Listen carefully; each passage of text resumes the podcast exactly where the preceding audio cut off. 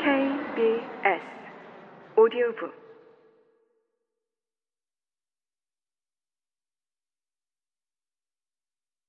초란의 흉계에 빠져 곡산모는 원래 곡산 지방의 기생이었다가 홍판서에 첩이 됐는데 이름은 초란이었다. 아주 교만하고 방자한 데다 자기 마음에 맞지 않는 것이 있으면 홍판서에게 고자질하기 일쑤여서 집안에 시끄러운 일이 자주 생겼다. 더구나 자기는 아들을 낳지 못했는데 춘섭은 길동을 낳아 귀여움을 받자 언짢은 마음이 들어 늘 길동을 없애버릴 생각만 가득했다.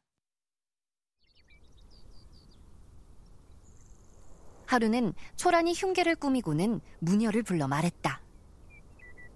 내 몸이 편하려면 길동을 없애는 길밖에 없다.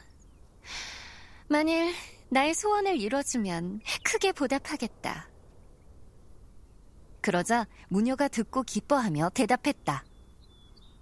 동대문 밖에 관상을 잘 보는 여자가 있는데 사람의 얼굴을 한번 보면 앞뒤에 벌어질 일을 척척 알아낸다고 합니다. 이 사람을 불러 소원을 자세히 말하고 홍판석께 소개해서 길동의 앞뒤 일을 알아보게 하십시오. 그때를 틈타 이리이리 하면 대감께서 크게 속아 길동을 없애고자 할 것이니 어찌 묘한 계책이 아니겠습니까? 이 말을 듣고 초란이 크게 기뻐하며 먼저 은돈 50냥을 주어 관상 보는 여자를 부르도록 했다. 그러자 무녀는 하직하고 돌아갔다. 이튿날 홍판서가 안방에 들어와 유씨 부인과 함께 길동의 비범함을 이야기하며 미천한 신분을 타고난 것을 안타까워하고 있었다.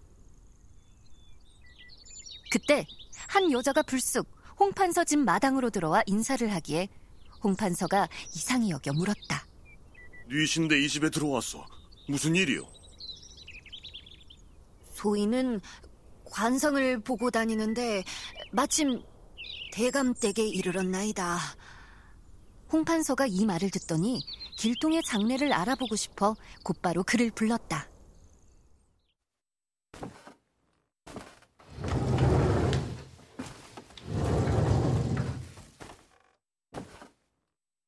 그러고는 관상 보는 여자에게 얼굴을 보이니 길동의 얼굴을 한참 동안 보고는 놀라 말하는 것이었다. 아드님의 얼굴을 보니 천고의 영웅이자 일대 호걸이 될 인물입니다. 하지만 신분이 미천한 탓에 다른 염려는 하지 않아도 될 것입니다. 이렇게 말하고 나서 관상 보는 여자가 무언가 주저하는 기색이 역력했다. 홍판서와 부인이 이를 이상하게 여겨 다시 물었다. 어허, 무슨 말인지 바른대로 아뢰지 못할까?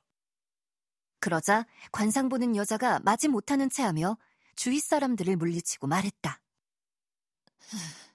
아드님의 상을 보니 가슴 속에 조화가 끝이 없고 이마에는 산천 전기가 용롱합니다.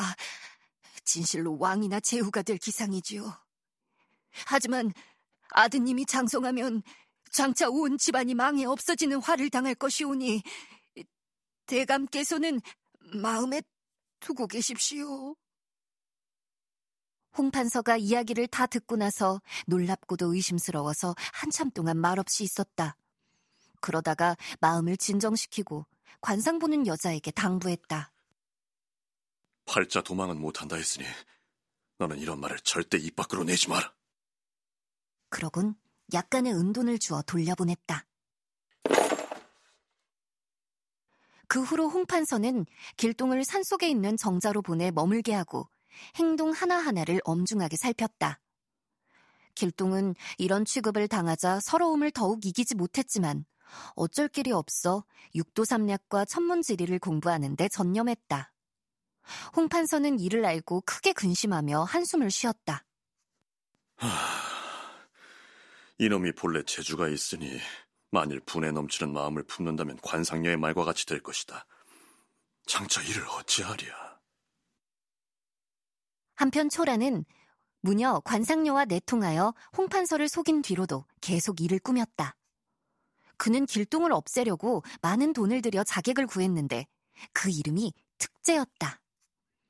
초라는 특제에게 그동안에 있었던 일을 자세히 일러주고는 홍판서에게 가서 고했다. 며칠 전에 관상녀가 귀신같이 앞니를 알려주지 않았습니까? 장차 길동을 어찌 다스리려 하십니까? 놀랍고도 두려우니 길동을 일찍 없애버리는 것이 나을 듯 하옵니다. 홍판서가 이 말을 듣고 이 말을 찡그리며 물리쳤다. 이 일은 내가 알아서 할 것이니 번거롭게 굴지 마라. 하지만 홍판서는 그 후로 마음이 산란하여 밤이면 잠을 이루지 못했고 그로 인해 병이 나고 말았다. 유씨 부인과 좌랑 벼슬을 지내고 있던 큰아들 인형이 몹시도 걱정스러워 어쩔 줄을 몰랐다. 하루는 초란이 홍판서 곁에서 간호를 하다가 유씨 부인에게 아뢰었다. 대감의 병환이 위중한 것은 모두 길동을 그냥 두고 계신 탓입니다. 저의 천한 소견으로는 길동을 죽여 없애야 합니다. 그러면 대감께서 쾌차하실 뿐 아니라 가문도 보존될 것이옵니다. 부인께서는 어찌 이를 생각지 않으시는지요? 유씨 부인은 주저하며 말했다. 아무리 그렇다고 하지만 천륜이 소중한데 차마 어찌 그런 짓을 할 수 있겠는가. 초란이 다시 다그쳤다. 듣자 하오니 특자라는 자객이 있는데 주머니 속 물건 꺼내듯 사람을 죽인답니다. 그에게 거금을 주어 몰래 길동을 해치면 나중에 대감께서 아시더라도 어쩔 수 없을 것입니다. 부인께서는 다시 생각해 보십시오. 일이 이렇게 된 이상 어쩔 수 없다고 여긴 유씨 부인과 인형은 눈물을 흘리며 초란에게 말했다. 사람으로선 차마 못할 짓이지만 너의 개교대로 하려무나.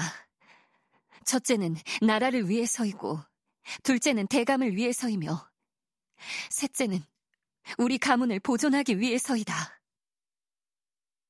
그러자 초란이 기뻐하며 특제를 다시 불러들였다.